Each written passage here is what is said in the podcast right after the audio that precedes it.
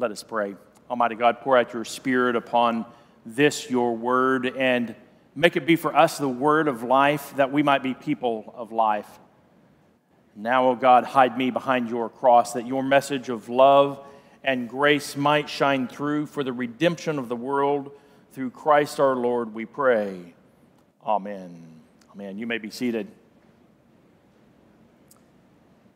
Seeing Amy walk down the aisle of that church, watching my children being born, getting a hug from my daughter, seeing my son laugh remembering my high school state champion baseball team eating a, a warm brownie, baptizing a youth, hearing a story of a spiritual transformation of a congregant. Webster might have over over 450,000 words in his dictionary, but only one to, uh, that properly describes everything that I have just mentioned is joy, pure joy. And we know what pure joy is like. You've, you've experienced the same things that I have experienced, whether it was uh, seeing, your, uh, seeing your future spouse, soon to be spouse, on, on your wedding day for the first time on that wedding day, whether it was that or whether it was seeing a, a child being born or whether, uh, wh- whether it was some incredible accomplishment, whether it was uh, the euphoria of, of finally watching the Thunder play a real basketball game in almost four months or whatever the case. We know what, we know what joy is, don't we? It, it's, it's euphoric, it's surreal, it's a, it's a beaming smile from ear to ear, it's a, it's a lifelong memory. It's, it's what makes you write emails and, and, and, and put on Facebook, although there are other things we, we put on Facebook as well, but especially those stories we want to share with our friends. You, you, you can't necessarily describe it, but we know what pure joy is. But, but James says something else is pure joy. It's not just those great memories of ours. It's not those, just those things that, that make us happy. It is something far different according, according to James. So today we're continuing our sermon series on this book of James. The reason I love the book of James is because in the book of James you see faith in the flesh. You see it right there in the flesh. James, throughout his entire uh, entire letter, he describes what faith looks like lived out. What faith looks like lived out. And so today we are, we are examining what he says here in these, in these first few words of his epistle. Now, let me, let me remind you who, is, uh, who James is and, and, who, and, and, and to whom he is writing. James is the brother of Jesus. Most uh, most biblical scholars believe. He is writing very early on in Christian history, possibly, uh, possibly 10 to 15 years after the death and resurrection of Jesus. Uh, some have dated it a little bit later than that, possibly even as late as the year 55 or so. So it could have been 20 or 25 years after the death and resurrection of Jesus. But there are many scholars that date that date the uh, epistle of James uh, between 45 and 50 AD. Again, when Jesus was uh, Jesus died and was resurrected around the year 30ish or so. We're not exactly we're not exactly sure. So the so the writing of this epistle is one of the very earliest writings that we have in the New Testament. And we find that James addresses his letter to the to the 12 tribes in the dispersion, meaning the, the 12 tribes of Israel that were dispersed around, around the world. And now, most scholars uh, interpret this to mean the, the, the early Jewish Christians is who James is writing to, and, and that's my interpretation. I believe that this is a Christian book. I believe that this does belong in the New Testament in, what, in spite of what some early church fathers believed. I believe that James is a critically important book in the New Testament. And one of the ways that James is, is outlined or set up just a little bit is that he begins to, uh, he, he talks about the topics that he will later discuss in more detail, really here in chapters one and chapter two. For many of these topics, you'll find a, a, more broad discussion and a more broad conversation about these topics. And he does that with trials and temptations and sufferings. In chapter 5, I, am planning, hoping, uh, thinking that I'm probably going to be preaching a, another series or another sermon dealing with a similar topic here as he goes on in chapter 5 and he talks about suffering. Here, here in his very opening words. Now, again, again, if you read my newsletter article this week, it's odd. It's odd how James writes this letter and begins this letter. I learned what was known as a praise sandwich a long time ago. Have you ever heard the praise sandwich? Um, I, I, I, was doing that as a supervisor. I would, uh, if I had something a little bit more critical to say to a, to a staff member, I would, I would, I would begin with, with some sort of affirmation, really strong affirmation. And then I would, then I would have a little bit of, um, kind of a little bit of hopefully helpful critique there in the middle, but then I would end it with another praise. I'd call it a praise sandwich. Uh, James doesn't do that at all. In Paul's writings, he always uh, talks about how grateful he is for that church or for that individual that he is writing to. James doesn't do that at all. Boom, he jumps right into it. To the 12 tribes of the dispersion, greetings, and then he jumps right into it. Count it all joy, my brothers and sisters, when you meet trials of various kinds. For you know for you know that the testing of your faith produces steadfastness, and let steadfastness have its full effect, that you may be perfect and complete, lacking in nothing. Again, no niceties, no, you are such wonderful, faithful followers, no words of, uh, no words of encouragement. He jumps right into it, right to the very heart of what these early Jewish Christians were experiencing.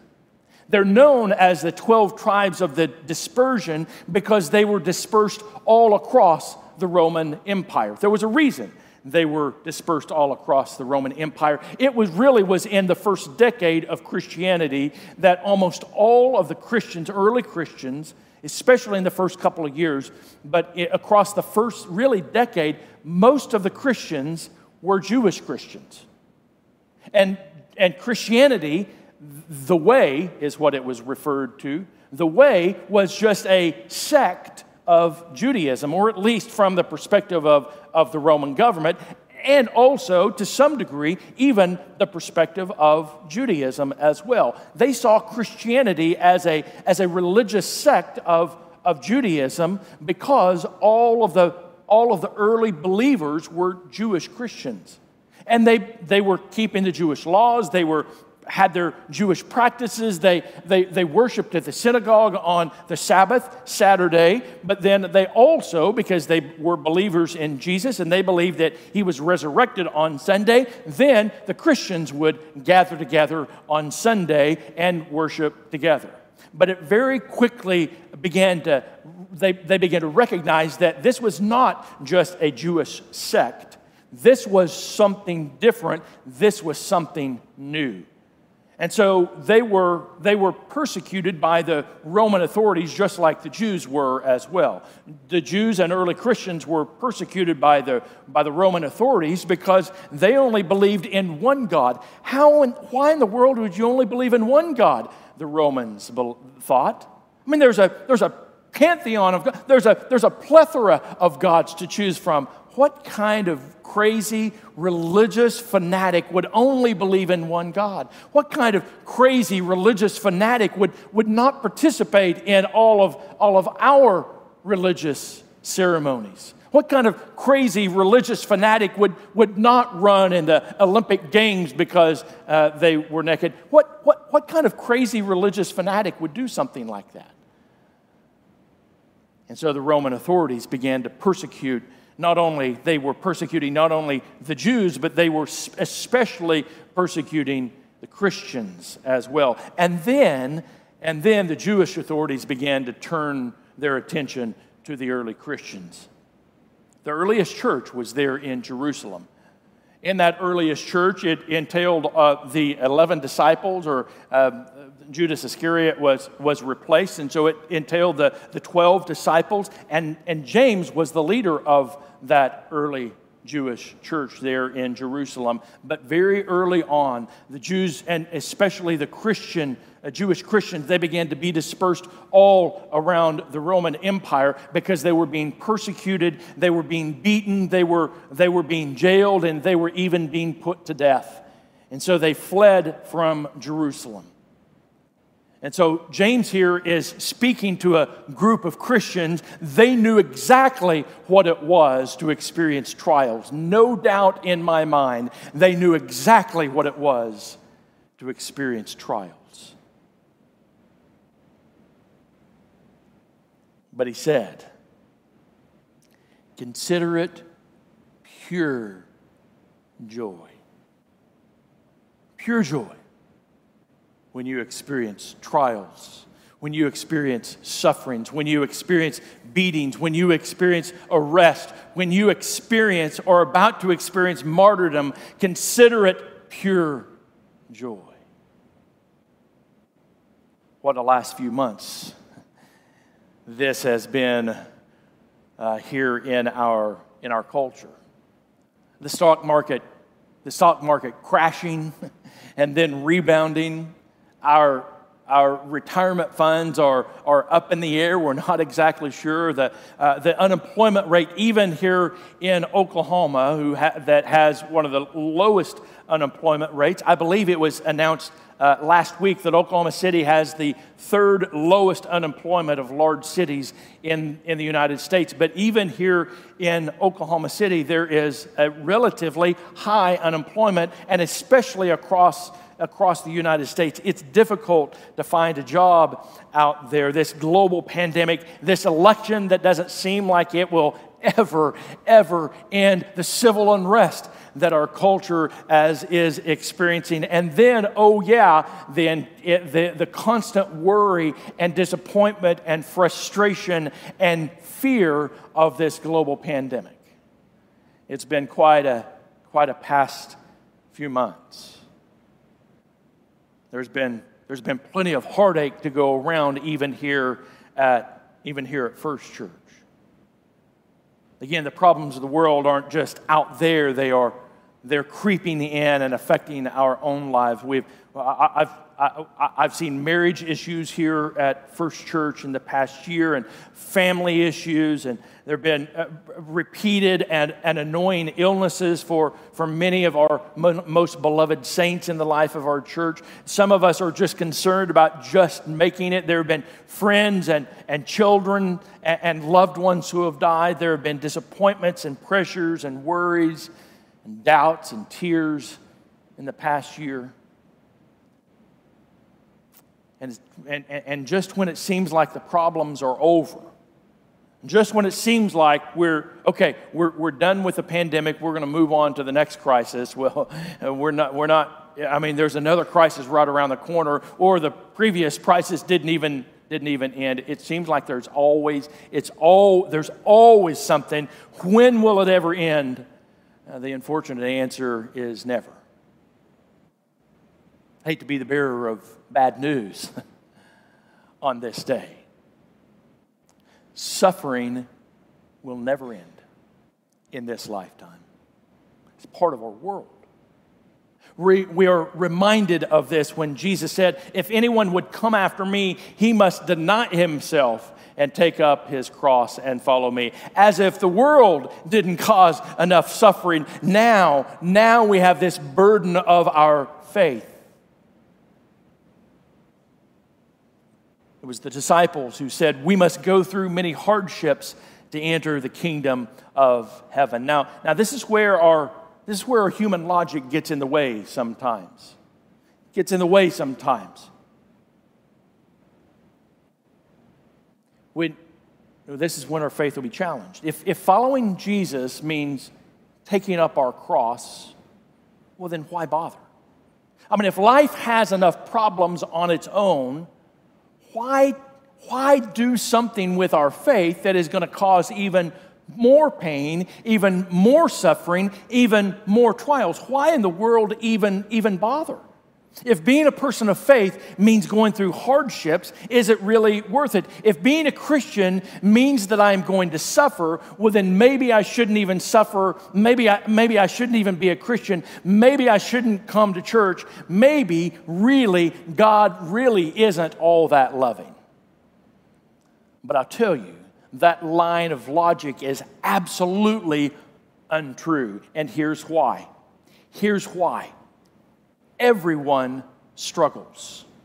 Everyone struggles. It's not just people in the life of the church. And we know this in our mind, but sometimes, sometimes we go down some dark words. Indeed, following Jesus means carrying a cross. Yes, being a Christian means going through suffering and hardships, but the cause isn't our faith. Don't blame our faith. And the cause isn't God. Don't blame God. The real problem and cause of all of this suffering and all of these trials is sin itself. That's the cause of, of, of all of it. Sin itself. God created this world and, and it was good and, and, and, and it was complete and, and perfect, and there was, there was no such thing as problems and suffering. We find these stories in the, in the, in, in the first two chapters of, of Genesis. Genesis. There, there, there was no suffering, there was no pain, there was no tear, there, there, were, there was no death in that Garden of Eden. But then, but then sin entered into the picture. Now we may think, well, if Adam and Eve just, if, if they had, I mean, if, if Eve had just not listened to the serpent, well, then everything would have been perfect. If, if Adam just wouldn't have taken that forbidden fruit from Eve, then everything, everything would have been perfect. But I, I suspect, had it not been Adam and Eve, it would have been their children or their grandchildren, or it would have been you and me. Because we are fallen we are fallen and broken, and this world is fallen and broken.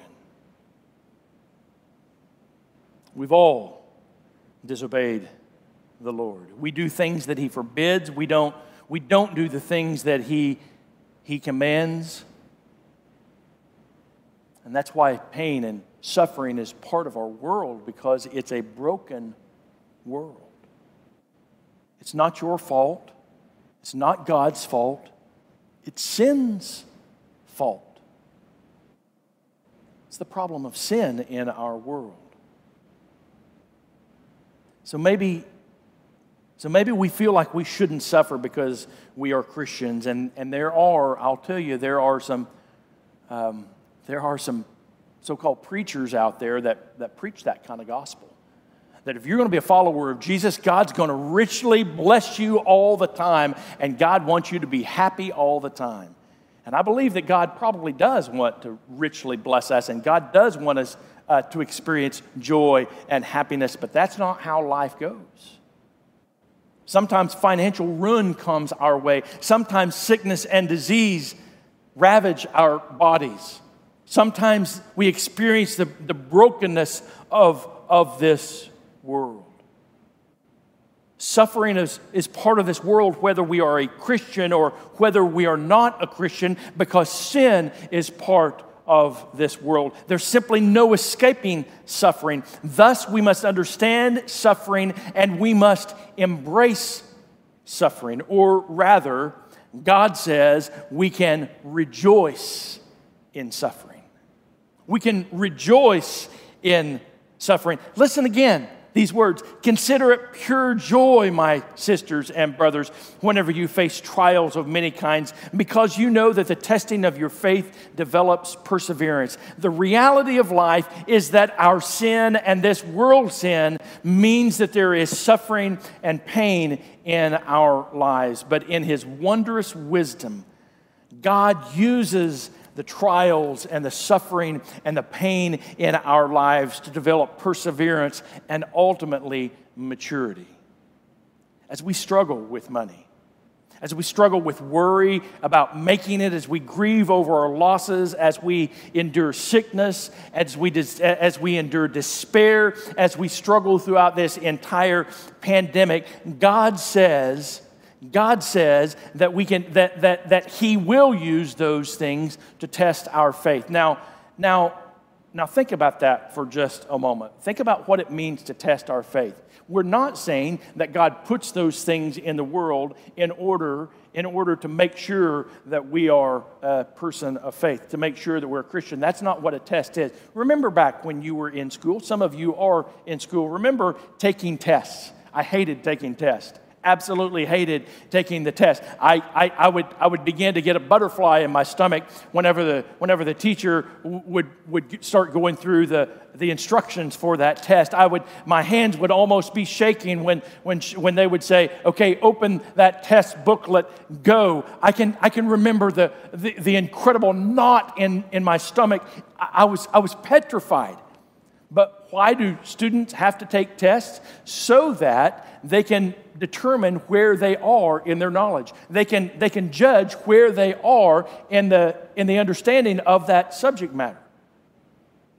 And so when we experience things that, that, that seem to be a, a test, it will help us to know where we are in our relationship to our faith. It will help us to understand how faithful we really, really are. Orville and Mary were incredible people. My previous church, uh, I, had, I had been there just uh, about four months uh, when I got a call from Mary. I, I had, I'd got to know Mary and Orville well in the life of that congregation. I'd seen them multiple times. I'd been to their house uh, three or four times in the first four or five months. They were very, very active in the life of, of that church. I was surprised when I got a call from Mary that evening. I could hardly understand what she said. I could, I could obviously tell that she was crying and very, very distraught. She told me I could, I could begin to make out some of her words, and she, I heard her say, They're all gone, they're all dead. I didn't understand much more than that. I told her that I would quickly be on my way, and so I jumped into my car. This was about 10 o'clock at night. I quickly jumped into my car and drove the two miles to their house. And as I pulled up to the driveway, the, uh, there was a large fire truck in their, in their driveway and, a, and another uh, fire, fireman's car there in their driveway. I had no idea what I was going to be stepping into, and I walked into their living room, and there in front of them stood the chief of police of the Enid Fire Department, along with chaplain from the Enid Fire Department. And what I learned was that uh, Mary and Orville had been married later in life. Both of them lost their spouses and they found love. And it was, a, it was an incredible relationship. But between the two of them, I, I, if I remember right, I think they had five kids. One of their children lived here in Oklahoma City with her husband, who had, uh, I believe, ALS.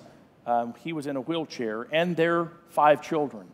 And then there was a neighbor girl that was visiting with them that evening, and, so, and they had just moved into a, into a new home. And you, you may remember it.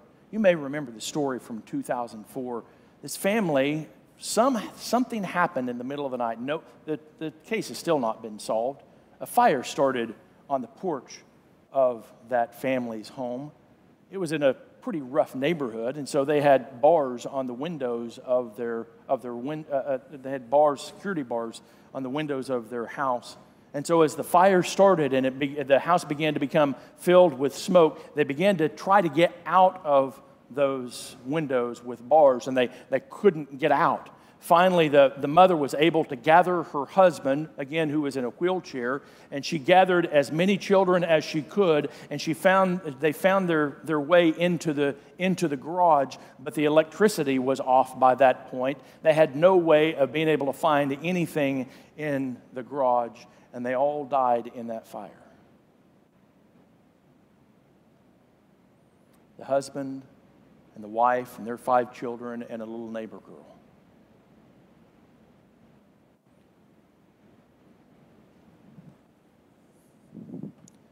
Went to Mary and Orville's house that evening.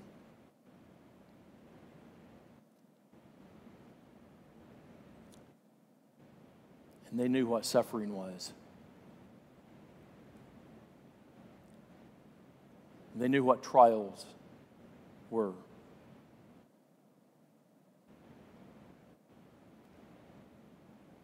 Over the next four or five years, I began to see a inner strength from Mary and Orville Summers, strength like I had never seen anyone else have ever.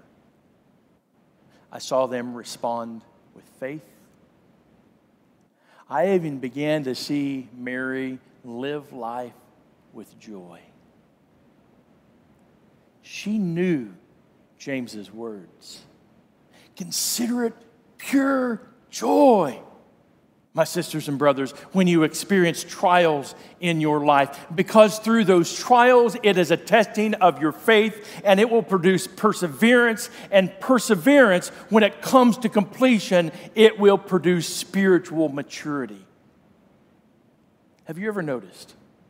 Have you ever noticed that those folks who have experienced the greatest amount of pain in their lives are those who have the deepest faith? I've seen it time and time and time again. God uses the struggles in our lives to, to mature our faith. God uses the difficult days in our lives to firmly ground us in the very love of God through Jesus Christ. See, I don't believe that God calls us to rejoice for the trial, but God calls us to rejoice in the trial.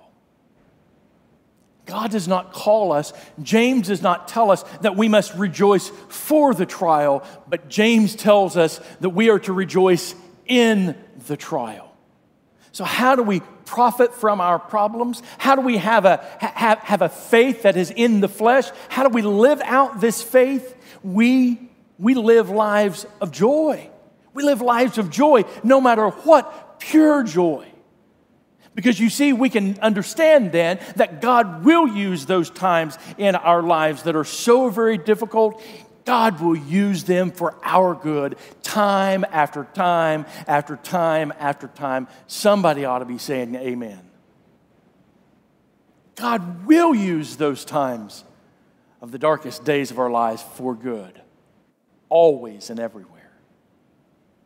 So here's how I here's how I get to joy. And believe me, my family will be the very first one to say that I'm not always the most joyful person in the world, especially when things don't go my way. I'm the youngest in the family, so I, it comes naturally to me. Here's how I come at it when the day is done, when everything else in my world has been shaken to its very core, I tell people I know two things and really only two things. When all else is stripped away, I know two things. One, one, I know that God loves me and that God loves you. We see it in Jesus Christ. Even while we were yet sinners, he loves, he loves us. He suffered and died for us even while we were yet sinners. That proves his love for us. God loves you and he loves me. Why? I don't understand it because I know I'm not lovable. God loves me anyway. God is love. God loves you and God loves me. And the second thing I know, when everything else is stripped away, the second thing I know is this somehow, mysteriously, God is in charge. I don't understand how, I don't understand why, I don't understand any of it, but I know this God is in charge. And when you combine those two things, those two things, that God loves me and God loves you and God is somehow mysteriously in charge, how can you not have joy? It's going to be okay. I was chastised one time by saying that to someone who was going through a really difficult time. I was chastised by another pastor by saying that. I looked at him and I said, You know, it's going to be okay pastor took me aside, a fellow pastor took me aside and said, Leslie, you don't know that. It probably isn't going to be okay. Oh, oh, I do know it's going to be more than okay.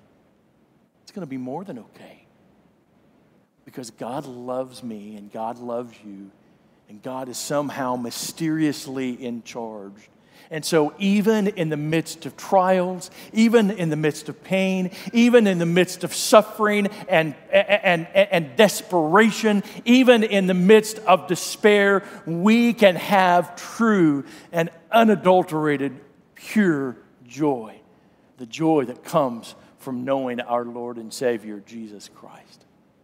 So, no matter what you're going through, no matter how you have responded and replied to this coronavirus, no matter how full of deep despair you may be experiencing, know that the Lord wants you to experience pure joy, not for this suffering, but in the middle of it.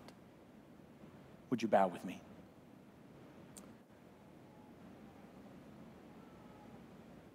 Lord, we thank you for those, for those who have gone before us, who have taught us what it is to live lives of faith in the midst of suffering and pain. We all have people like Mary and Orville Summers in our lives. People who have experienced incredible loss, incredible trials, incredible frustration and disappointment and pain, but who have responded with faith and joy.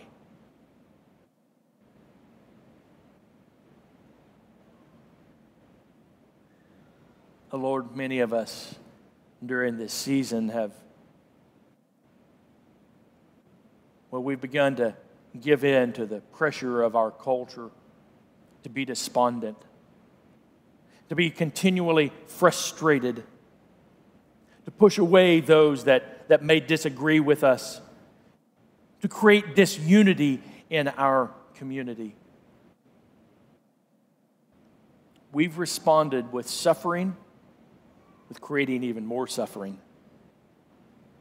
But Lord, that's not, that's not your call upon our lives as followers of Jesus Christ. As followers of Jesus Christ, we are called to live lives of pure joy, even in the midst of, and especially in the midst of trials and suffering and pain. Oh Lord, give us your joy, the joy that only comes from knowing you. In the name of the Father, and of the Son, and of the Holy Spirit. Amen.